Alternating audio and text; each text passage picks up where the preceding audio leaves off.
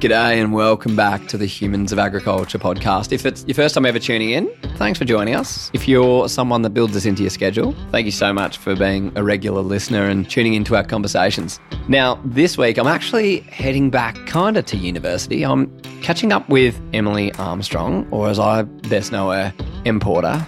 This was back in the day before she had a children and a husband. Em and I went through Marcus Oldham together, and since then, she's been on a little bit of a journey. She went to Sydney for a few years and then ultimately knew that she wanted to go back to her hometown of Hay, where her husband Ham is. And since then, she started a little yoga community called Saltbush Stretch. And I thought, what an awesome opportunity to sit down with Em, and talk about her journey, the influences, where the interest in ag came, what it was like Jillarooing up in the territory, the decision to go to ag college, challenges, but also the opportunities that gave her. And then, like so many other young people, it seems to be a bit of a common theme. She ended up at Auctions Plus, and that gave her the opportunity to return home under the leadership of Anna Speer back in the day. And today, well, her little business is just bloody thriving. If you haven't checked it out, go check out Saltbush Stretch and let's get into this chat. Porty, give me the pep talk that you give to yourself. Okay. Monday morning, normally it's just like, all right, fire up. What shit are we going to get done? And the list is normally longer than what I can handle, but you just have to take out the bite sized pieces, the stuff that needs to be done urgently, and get that coffee strong, black coffee, start the morning hard and uh, fire up. Black coffee. Well, I'm a bit weird. Yeah. I think every single time I have a coffee, it's different. And like, it was so funny. My sister said, We've got this worker that comes over, and every single time he always has a different coffee. And I'm thinking, mm, yeah, that's weird, isn't it? but I'm like, that's me. Well, you just go whatever you're feeling like on the day. No, like in the morning, sometimes I like black, and then smoko, I might have it with milk, and then then if I go to town, I'll have like a proper coffee with like cappuccino type setup with a bit of chalky on top. So yeah, it's a bit of, a, bit of a show. Porty, I'm going to test you. One thing I've been doing to people, actually, because you spend a bit of time in the territory. So last week, I was like, when I was chatting to a few people up north, I was like leading with two things, and it's got to be a PG joke. But like, do you, are you the type of person that can rattle off a good joke? Oh, I think I actually did see this on your socials and it was very funny but overwhelming. no, I wouldn't say I'm a joke smith by any means, but I do try. But my wit, like Ham, actually, my husband, when we were like dating and still today, everyone would be laughing in a group setting. And I'd be also laughing because I'm like, this is so funny. But then I'm looking at him being like, can you translate this to me after we're done here? Because I'm like, oh, I have no idea what the joke is, but I'm just like, everyone's laughing. So I'm just going to, anyway, now everyone knows that I just suck. So everyone's only like, you didn't get that one, did you? And I was like, no, not really, but ah, you know. it, it seemed funny. I'm laughing because everyone. So I've got a good one, which I learned last week. Oh, so much pressure with a joke, isn't it? Have you ever seen an elephant hiding in a tree when you've been playing hide and seek? No. They're pretty good at it, aren't they? Do you get it? Well, elephants are really big and they can't hide, kind of. Is that the joke? And if you can't find them while you're playing hide and seek, they're pretty good at hide and seek. Yeah, okay. Yeah, so I'm not good at them. Okay. well, we'll just roll on from there, Porty. It's a tough crowd out there. I think we need to ask people if you enjoy that joke, can you please just let us know? Yeah, yeah. You might have a few people dropping off the podcast already. well, Porty, I think Emily Armstrong, you're the face and brains behind Saltbush Stretch. But before that, we were students together at Marcus Oldham. Before that, you were a ringer up north. And before that, you were just a chick from Hay. And I think, like, I'm amazed at where you're at now with your business, what you're doing with alongside Ham, got little Ted as well. You got a bit on. I do have a bit on, but um, I often say I've got a girlfriend that probably lives life in a slower lane, you would say. And uh, she always comments, she was like, Your life's just like a movie. There's always just so much drama happening. And I'm like, Well, it's not normally like I don't plan it to be that way, but it kind of just ends up being chaotic. But also, like, I just love the chaos. Like, I can't sit still and I love the hustle and I love the farm and the family and the balance. And, you know, life would be dull and boring if I was just staying still. So I'm all about the hustle. you could sit here on a Monday morning and be like, these are the things I'm just going to do this week. and that's all I'm going to do. It'd be boring, wouldn't it? It'd be so boring. So yes, I like to keep life in the fast lane. Porty, tell me one thing I love asking people, and I'd be really interested with you. You're a farm girl, but tell me what's your earliest memories around agriculture and what kind of emotions does it bring up for you? Well, obviously, like growing up at Gunbar, which is the heart and soul of the Riverina. I actually don't even know what the population is. Yeah, not many. But it's a one horse town and in between Hay and Griffith, if the people don't know. But I think, to be honest, like literally just getting up every single morning and having a total adventure, like as a kid, like you have all of this space, bikes, sheep, get to drive the ute. Like it's literally all of this stuff. And I think you look back on it now and you almost take it for granted. But as a mum now, like seeing other kids, I'm just like, oh my God, we literally had the best life growing up. And I feel so grateful now to then be able to give that same life to my child and hopefully later on other children. But I just think that, you know, fondest memory probably, I'll tell you this one. It was in the 2002 drought. I was probably like seven, maybe a little bit older. Don't know exact dates of age, but mum and dad were growing millet and we were cutting it and feeding that to our sheep in the drought. And uh, it was pretty dire in 2002. And uh, obviously, we were like all on school holidays or something. And yeah, mum and dad were like, you guys are going to have to come with us anyway, so where the irrigation channel was, dad was cutting it, mum was in the feed cart alongside it, and they were like, okay, you guys are just going to stay up here and you guys are going to have a beach holiday. And we're like, awesome. This is the best. So we had the Mollymook tent, the shade beach tent. We had the umbrellas, the boogie boards, everything. And we spent the whole day in the water just watching them go up and down. And like literally, where the ball was, like there was a big fountain and we'd like pretend we were mermaids like coming out of the, you know, it was awesome. And I look back at that and I'm like, poor old mum and dad were probably like, far out, our kids drowning up the end. Like they'd obviously come back and check us. And we were old enough to swim. But I'm like, that was wild. We thought that was the best fun ever, but literally dire straight. Literally, probably didn't even know when the cash was coming in it was tough, but we just thought it was the best, you know? So I think looking back on that, I'm like, you've literally just got to be so adaptable and resilient. And as kids, like we just thought that was what people did to go on the beach holiday. Like we did actually go on a beach holiday eventually, but that was the closest thing we got for the minute. Do you think little memories like that will help like put you in good stead when obviously you and Hamish are farming, you've got little Ted. Is it things like that which actually will put it into perspective, you think, when the tougher times roll around? 100%. And even like looking at the season now and you kind of look where it's going. And Ham and I talk about this often. And I'm like, we've had like four years really of like solid seasons. And I'm like, well, it's not going to stay like this forever. And it's going to probably get, well, maybe we might have a few more good years, but it's going to get bad again. And I definitely think like that build, like those memories then build up the strength and resilience then as an adult, not only for like us how we navigate it through, you know, as adults, but then what you need to do for your children as well. And I already know, like, Ham and he, if he's listening to this, will probably be like, oh, that's not true. but Ham's a homebody and loves the farm, and his version of a holiday could be checking the back paddock out the back. And for me, we grew up on a sheep property and we only went into the cropping side of things later on. But we always just locked up the gates in summer got in the car, went to the coast for two weeks. That was not the channel a holiday. That was a, an actual holiday. But we did get in the car and go for two weeks, and someone had come out and check the dogs, feed the dogs, water them, and we'd go to the coast and they'd check the sheep and whatever. But now we obviously grow cotton and uh, rice. We have sheep as well, but it took me quite a lot of adjusting because I'm like, oh, we're going to lock up the gates and go on a beach holiday. And Ham's like, no, like we're watering. And I'm like, oh, but it'll be right.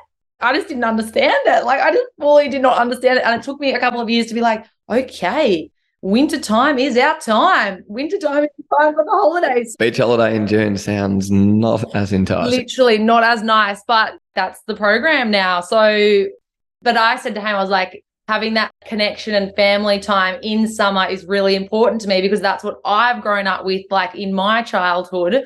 And I want that for our family. So we might not go to the white sand and the waves, but we do have our dirt and uh, waves made by the boats down at the Murrumbidgee River in Hayes. So, you know, and it's great. Like you just have to do what you can do. And we physically can't leave the place. And maybe there's scope longer term to like employ other people and stuff. But for the moment, we're still on the black snakes, on the siphons, and it's very labor intensive and uh, you just can't leave. And if we have two days in between waterings or three days in between waterings, we're not going to travel seven hours to go to the coast. So we load up in the car, take the boat in, and Ham's also not a skier. So that's. And park up on the Bidgie. Look at the water. Absolutely. He's the captain and the mechanic because boats are notorious for breaking down.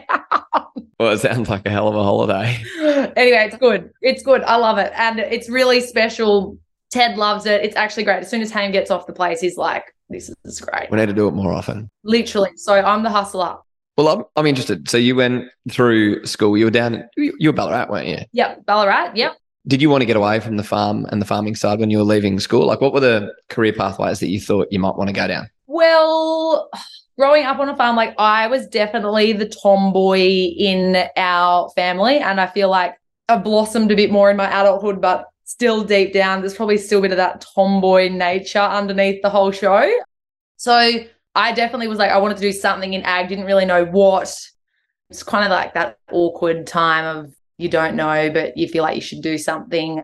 So I was like, I'm going to do a gap year. So I did a year in the territory at Brunette Downs, which literally was the best year of my life. And then I got back and then I was like, oh, kind of just don't really want to go to uni just yet. So I was like, I'm going to fire back up for another year. So I ended up doing two years up there, which I think well, everyone's so different. If you've got a really clear idea and pathway of like what you want to do, maybe it's different. But for me, like I didn't really know. And to have that experience up there, not only to make money, even though the money was pretty shit, but you can't go anywhere. So I actually ended up saving like quite a lot. But I think just like the life lessons of getting up, having to work as a team, doing things that are out of your comfort zone. Like I think I fell off the horse every day for the first two weeks because I just didn't understand that you're actually meant to hold on with your legs. But then I was like, okay, well, they're telling me to hold on with my legs, but then they're like galloping off because I'm squeezing them too hard.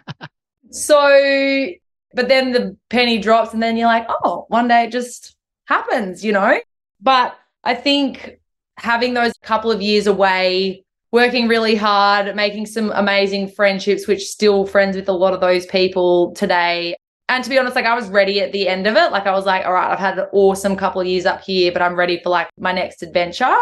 Dad was also like, all right, we need it. You know, I think he was freaking out that I was going to stay up there forever, but not that that's a bad thing, but I was ready to do something. So then, yeah, obviously then went to Marcus, which when we met, which was good times, but still even really like then, even when I went to Marcus, I still didn't have a full on clear picture of like what I wanted to do in ag. I was like, if I do agribusiness, that will just keep it very open for something, hopefully. But it was never like I never wanted to specifically be in corporate ag finance or.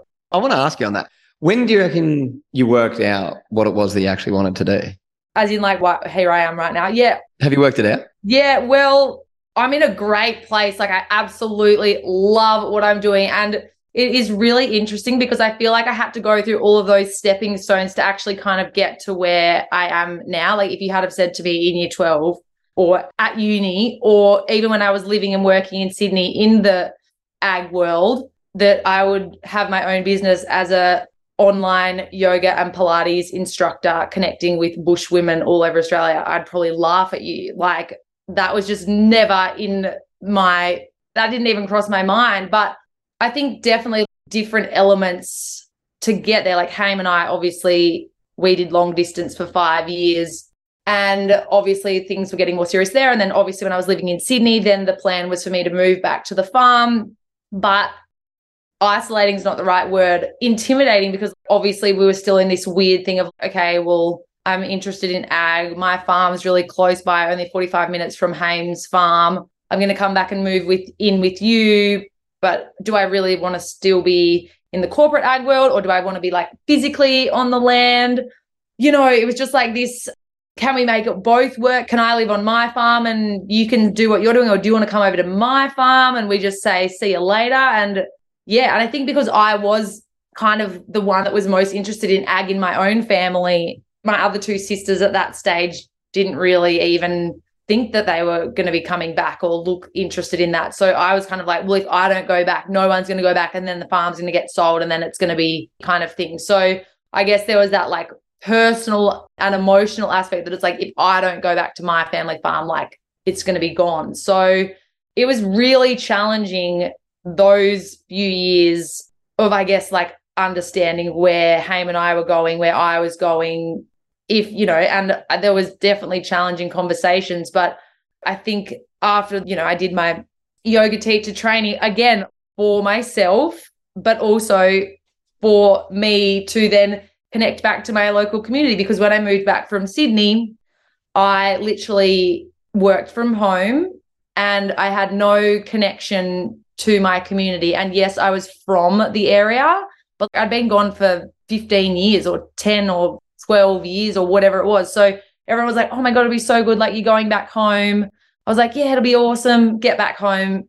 Crickets, literal crickets. Like okay, where are the people at? And I had to literally start from scratch all over again because half the people that I knew weren't there anymore. And the people that were there, we'd lost connections with. So it was super challenging. And I think having to like start again is overwhelming. And I don't know, it's different because like if you go somewhere totally new, you have to start again from scratch. But I think because it was that awkwardness of I know these people, but I don't know these people. And there's that expectation from everyone that you're just going home and that everyone knows you, but that's totally not the case. And they might know your face, but they don't actually know you. So, having when I, after I did my yoga teacher training, that literally changed my whole life within the bush because it allowed me to reconnect with people within the community. And uh, I felt like I was a part of the community after that. And it took time, obviously, but I'm so grateful that that came into my life. And then obviously, ripple effect from there. Then you play local sport and then you go to the pub on a Friday night and then you sponsor a sporting team. And it's the whole I'm giving something to the community, but then they are also giving something back to me. And living in the bush in quotation marks can be isolating, but also you get what you put in. So when I was first working from home, like I guess I was scared to a point. I didn't know anyone. I didn't really know how to go about it, but I think it changed my way in the bush, but then I hope it changed their perception of the bush and allowed them to have something amazing that they could connect with back to themselves as well. And you're talking about when you came back to Hay, but so you'd been in Sydney with Auctions Plus for say four or so years, and you were nearly forced back, weren't you, with COVID? No, so I reckon it was probably 12 months before COVID. Well, you're an early shifter. I was, and and they were amazing. Anna Speer was my boss at the time, and I'm so grateful for her knowledge and wisdom and friendship. She is a very special person in my heart, and I always will look up to her business and professionally. So yeah, I worked from home. Maybe it was even more, could have even been 18 months before COVID. So it was very rare. Like not many people were able to even do that. So it was I was so grateful and so lucky. And I was still going back and forth from Carrathool back to Sydney and still going to events and sales and you know, so I guess it was that kind of I'm here, but I'm not here because I'm still away two weeks at a time. So yeah. Yeah. Okay. So I thought you'd gone back, and then I thought, okay, oh, it's like the perfect concoction for Saltbush Stretch to come in. And so, how long had you been home for when you decided you're going to set up Saltbush Stretch as a way to, I guess, get yourself back into the community, but also bring something new to the town? Yeah, so I actually did my teacher training when I was in Sydney. So you became a Bondi yogi, didn't you? Yeah, that's it. Lucky, lucky I didn't call myself Bondi yogi. so I actually historically was a runner, love a bit of a bush trot out on the, you know, hay plains. And I'd done a few like fun runs and I was like, oh, if I can do city to surf, which I think is like 14 Ks, if I can do that half marathon, like I'll be able to do that easy. Very different. Also, running out on the hay plains, then running on concrete and hills. There's not many hills on the hay plains, if you didn't know, except for the dam banks. So that was my training up the dam banks. Anyway, it was a disaster and I really hurt my knee. So I went from literally being able to run my whole life to then being like, okay, well, that hurts, can't do that. I'm going to go crazy. What else can I do? And then I dabbled in a few yoga classes before and uh, yeah. And then I think when I couldn't have something and then I kind of reconnected with yoga, like it literally was a lifesaver. And then obviously within that time, I was like going to be moving back to the farm maybe within a 12 month period. And I was like, well, you know, I can do this for myself. Like it never, I guess, was a, I'm going to do this to become a yoga teacher. Like it was a thing for myself at the time. But then as soon as I moved back to the bush, I was like, oh boy, I need to get out there. I need to get out there and be connected because I'm a very connected people person. So for one time in my life, it was a really lonely, isolating time. And I honestly, within the community that I've created, there's so many women that have done the similar thing. They've lived in a city or even just a rural town that's got people, and then literally they go back out and move out with their partner, or not even with the partner, they just move for a job or anywhere. And then they're in this predicament where they're like, oh my God, there is no one. Or you're trying to deal with the whole family dynamics of like moving in with a new partner. Like it was great, but it was just challenging. Like Ham had been back on his family farm for five or six years, and I had never lived with a partner before. I'd also never lived and breathed on his working family farm with his mum and dad on the same farm. Like there was just a lot of moving parts. So the yoga was a great calming agent, but also like I could do it out there. And then obviously, you know, after I started doing the physical classes, I remember because it was just all on Insta. That's what I, you know, shared the Saltbush love through. And I remember someone said, Oh my God, I wish I could come. And then, you know, but I'm out here, or I wish you lived closer. And then I kind of get kept getting like those couple things, or oh, I wish I could join in. And that was totally before COVID. So it wasn't even like hook me up with a Zoom link because that was just not really even a thing.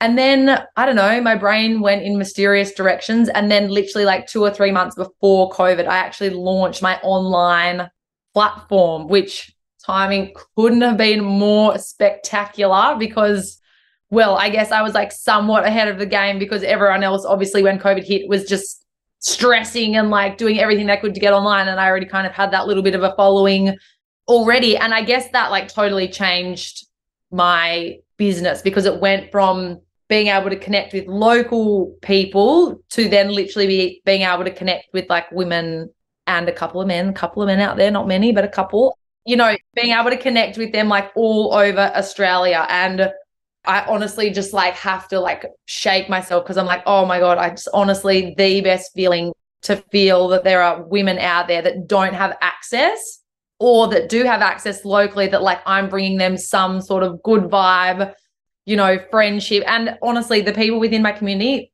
I wouldn't know half of them actually physically, personally, but like I feel like we're all besties. Like if we all got together, it literally would be like we've known each other for forever because we're all have connected through living in the bush and all having the same struggles or passions with living out here. And, uh, you know, I think it's really, I feel really grateful and I guess proud of myself also that I've been able to connect all of these amazing people together.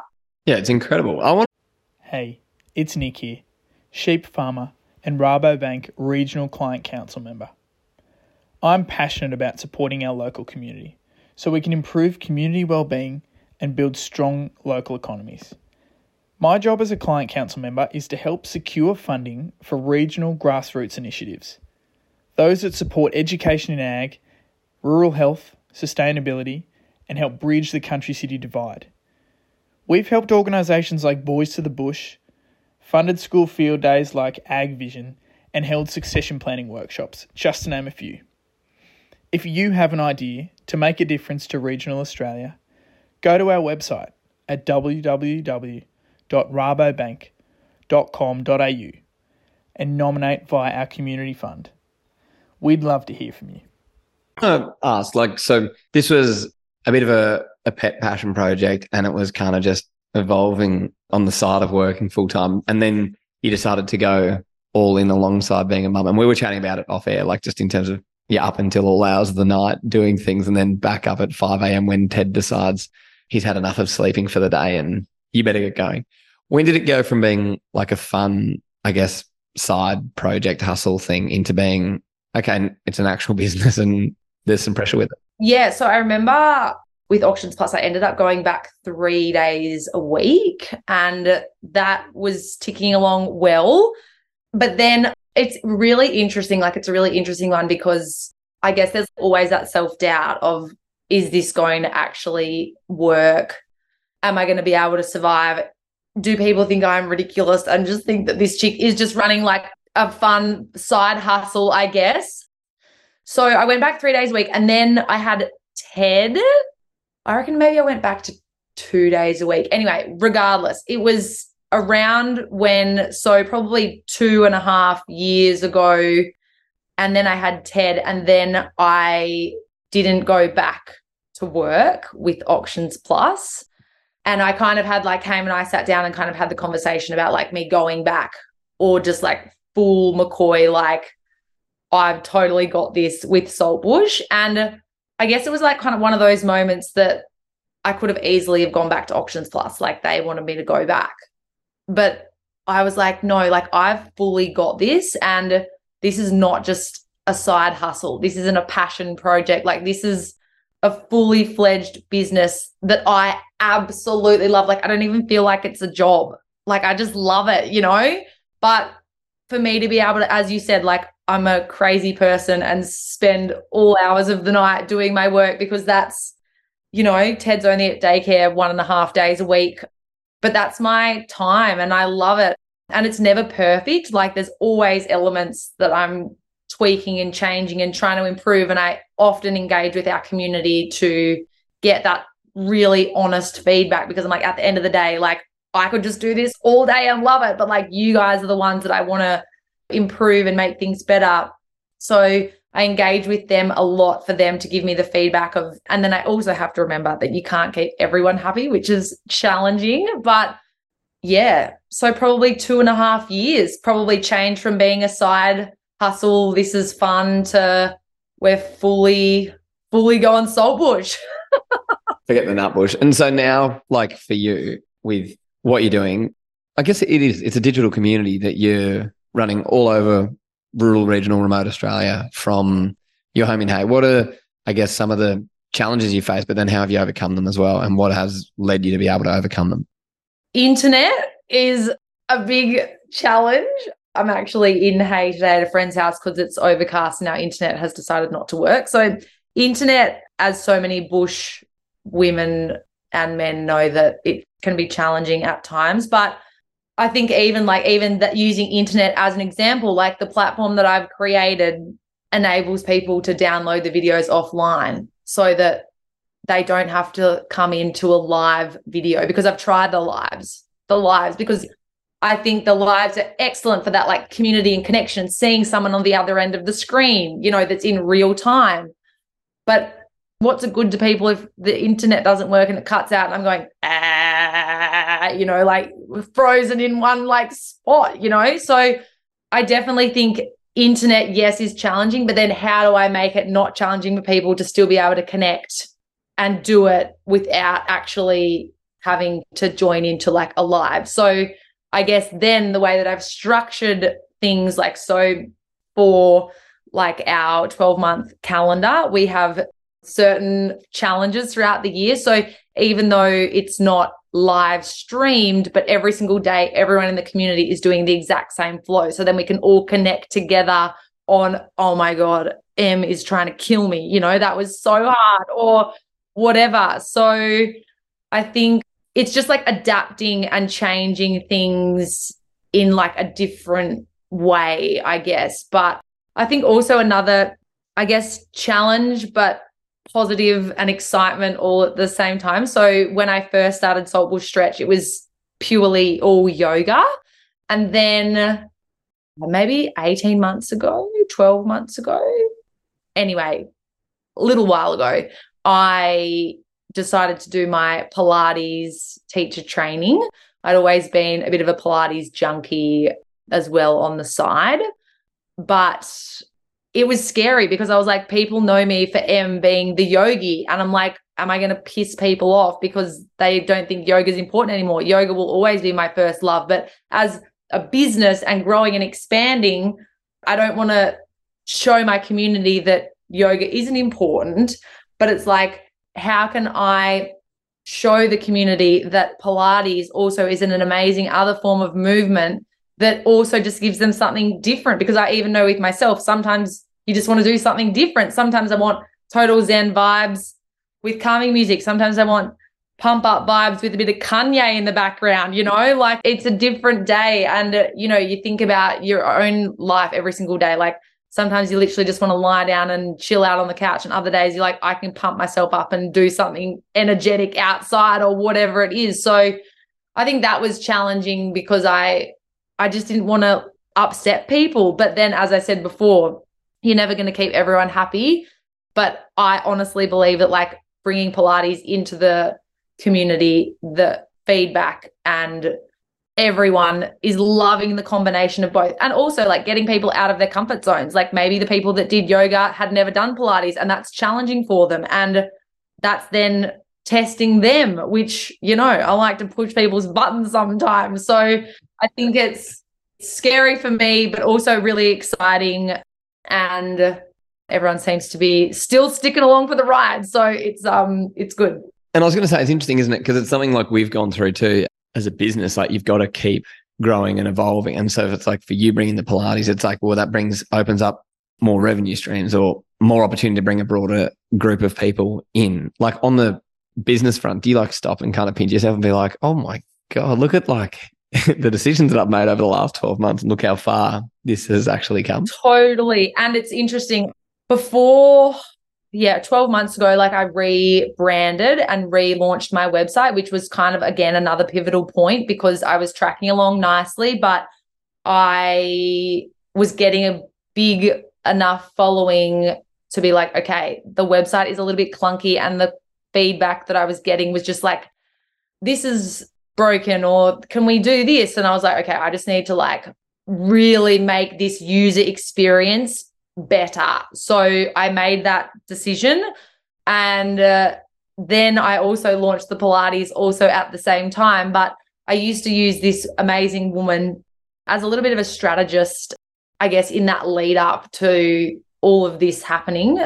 And I remember at the start when I first used to use this woman, I would say things, be like, What do you think about this? She's like, Absolutely not. And as a person that you run your own, you know, you're the one man band. It's obviously different now. Like I've got other staff, but at that stage, it was just me. And I've got all these crazy ideas up in my head. And before I started using Lizzie, I was like, what about this? What about this? I was just like, okay, let's just take a step back here. Like, let's really start to come back to ground zero and then we'll really put some structure in place. And then we got to a point, I probably used Lizzie for like over 12 months, maybe a little bit longer. And I'm so grateful for Lizzie because she basically changed it from a passion project into a fully fledged business. And uh, we got to a point when I was working with Lizzie and I kept going to her with all of these ideas and everything. And then she'd be like, yep, yep, yep, yep, yep, that's good. You're not, you don't need to check that with me. And then I'm like, oh my God, like Lizzie's like, you don't need me anymore. I was like, oh my God, I'm graduated. I'm graduated. So, you know, you saying like reflecting on those like big decisions. And even now, I don't ask anyone for what I think's a good idea. I just run with it. Like if I've got the idea in my head and I plan it out and I brainstorm it and I've got other people within the business now, the amazing Kaz and Hannah is joining the team shortly you know, I can just literally I can run it by them if I'm a little bit like, mm, what do you think? But apart from that, I'm like, no, nah, this is good. And if it isn't good, well, that's okay. But I've, yeah, I'll always make mistakes. But I think I just have to back myself. And now that I've been backing myself, the growth has continued to happen. So I'm like, well, I must be doing something right. So, but again, always going back to the community, like every single thing that we do.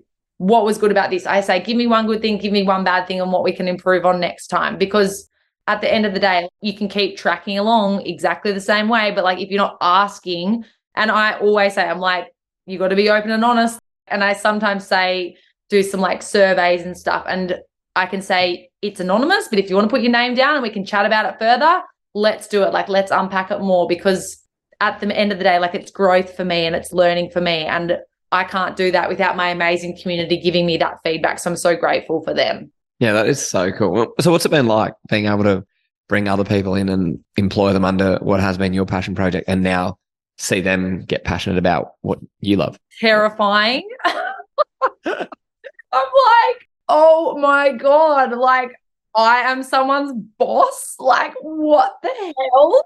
Honestly, it's the wildest thought. And I have to like pinch myself at times. It is wild and, but also amazing. Like, I feel, well, I guess like in quotation marks, you know, I've always liked leadership and I don't know if delegating is the right word, but I've just always really liked, I guess, being a leader in a group of some sort, you know? And uh, I feel like now that we all are remote, so Kaz obviously is our Pilates instructor and Hannah is coming on as our yoga instructor. But, you know, for me, I had been looking for people for quite some time before I actually hit go on Kaz and Hannah. And that leap of like, okay, the people in my community are bush women. Like, I need someone that can relate to these women and no, they're not me, but like they have to have similar vibes and ethos to me. I might not be your typical yogi, as people say, like, or maybe not your typical Pilates teacher, but that's fine because that's me and that's my saltbush vibe and passion. And other people like that vibe too. So for me, it was trying to bring people with similar vibe and energy into the team. And it's been great. And Hannah hasn't started yet, but feedback from Kaz has been excellent. And yeah, and I guess also in terms of them, like as a boss, again, keeping those communication lines open because I don't know, like if I'm doing a good job or a bad job, or like I want to be approachable if there's any issues that come up. So we have like a weekly Zoom meeting because that connection piece is really important which we didn't do at the start. But I said, no, we need to get onto this weekly call and have the face to face Zoom so that we can connect and see each other and hash things out. So, you know, in that chat, we go through what's coming for that week slash month ahead. And after every single call, like any concerns, any queries, anything else you want to hash out, like, and normally it's nothing, but I still give them the option to voice their stuff because like at the end of the day if you don't ask and they are feeling shit or I haven't done something in the best way or I want them to feel really open and honest with me because I want to keep them because they're amazing. And that's the whole thing like when you have people that work for you you've put the time and energy and love and effort and money into them. So you want to keep them around and that you have to be open and honest with them. And also letting go of things has been really hard. And uh, there's been other back end stuff that I've let go a little bit of as well with some other contractor type people a lot of the administration stuff behind the scenes. But, you know, I can't do, and I, I don't know if we were talking about this earlier or if we are talking about offline, but you physically can't do everything to an excellent standard all yourself. So, getting my website girls to automate everything so that I didn't have to go and do things manually at the back end. Like I just thought that was normal because I didn't know. And they were like, okay, there's a bit going on here. Like we need to tighten things up here. But you know, but when you're one man band and you just have to go through these things the hard way sometimes and learn. So yeah, and I honestly never want my team to be massive. I really want to keep it intimate and connected for our community because that yeah, I feel like we're our own little bush community and I don't want it to be a city. That's fair. Yeah, that's something that's important to me. So, you know, but I honestly hope that my ethos and vibe and brand one day might want to appeal to someone else that might want to come and work for me or inspire someone else to go and become a teacher. And then you know it's not just about the now it's about it might not even be as a teacher. It might be someone finishing uni and then going and starting up their own business from home and then working remotely for me. Like it's there's so many possibilities but it's about like just inspiring anyone that is in the bush to be passionate and to have a crack at whatever it is that they're doing. And to know that those limitations can be removed. I've got a question, and this you might have nothing, you might have something. Is there anything right now that you want to put out there to our audience and probably hopefully your community that listen as well? Anything that's like that you're trying to flesh out that you could do with someone else's help on that you just want to throw out into the universe? Oh, good one, Ol. I would love you could probably answer this question for me. And we'll say it. I have got a big list of like goals. I've got like one year goals, five year goals, the holy grail of the goals for my entirety of life. But one of my goals is actually to start a podcast. Lol. Um, How good. So, yeah, I just feel like I have so many amazing people within our community and even just like through Insta and our community, like some of the stories and the yarns and what these amazing women are doing, I'm like, oh my God, I need to get this info out there in another form. Like we have a blog and I often showcase some of the people within the community, but I just think like that podcast is like a whole nother level. And like some people like reading, some people like listening. And so oh, my question would be, which you could probably answer. like obviously I just want to do the talking and do the connection piece, but like all the other stuff, get someone else to do it for me. So I've got an idea for you, and it flows into something that I've the weird thinking of bringing into the realm, and it fits in perfectly. We'll take this one offline. so sorry. Anyway, I'll think of another thing for our next podcast chat for um another question. I'll have to. That was a good one. Like that, Ol really put me on the spot. no, well, I love it. Barry Irvin, who's the CEO, or what is he, chairman of Bega, and he says he used to go around when he was trying to build Bega from being like a small little co-op business into the giant it is today. He used to go on like when he'd chat to people, he'd be like, "Oh, this is my biggest fear right now, and this is my dream. Do you reckon you've got any advice to help me achieve it?" And he reckons because he was able to like throw his fears on the table, he was like, verbalizing it, but often people would be like, "Oh, mate, I've got someone who can help you with that or this and that," and so he was able to address his fears, but then that also allowed him to continue going towards his dreams. And the thing that I love about him is he was like, I used to ask the big dairy companies because they'd see me like not as a threat or anything, and he's like. Years later, I went back and bought every single one of them. oh my God, that is so good. Love that. So throw the dreams and fears out there. Now, I've got one last question for you, Porty. We ask everyone that comes on the podcast, and I think this one will be interesting given the way that your world has woven its way. If you have the chance to go and chat to year 10 students at a city school, what would be your advice to them about pursuing a career in agriculture? I would love to go and do that. I would come in it to them in a different angle, especially being a woman in ag. I would say to them, whatever you want to do with your life is possible within the bush. And I honestly believe that. And not only for year 10 students, but any school children or person or university student or whatever, because the world has changed since COVID. And yes, there are barriers within the bush, but we make it happen. Like there is honestly so much amazingness out here. And I honestly think that it's better than the city because the lifestyle, the fresh air, the connection to community, there is just so many amazing positives. And I think that there needs to be more people going into schools to year 10 students trying to encourage them to come out and live the life in the bush and cost of living prices like come out don't buy a one bedroom apartment for $1.5 million in Sydney in Parramatta. Like, come out and buy a $1.5 million place out here and you'll be looking pretty good. you might even have your own dam, which you can turn into a beach with your kids.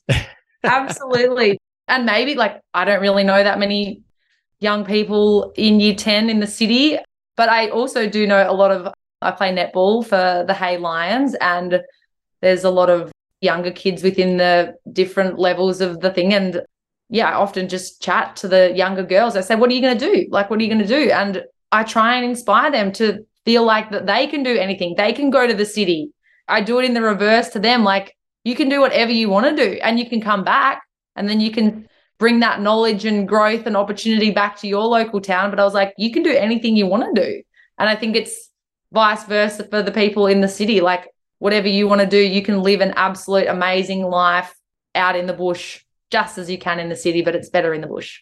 I love that. Well, Porty, thank you for coming on for a chat. I feel like there's lots of wisdom and very similar to like an Anna Speer. I think if I think back to when I asked Anna that question, I think she talked about like her career in agriculture has just been so fulfilling and the people she's met has been so inspiring. And I can see how that has flowed off to you. And it's incredible to see what you're doing with Saltbush and through your community and work and everything. Thanks, all. Yeah, good yarning with you as always.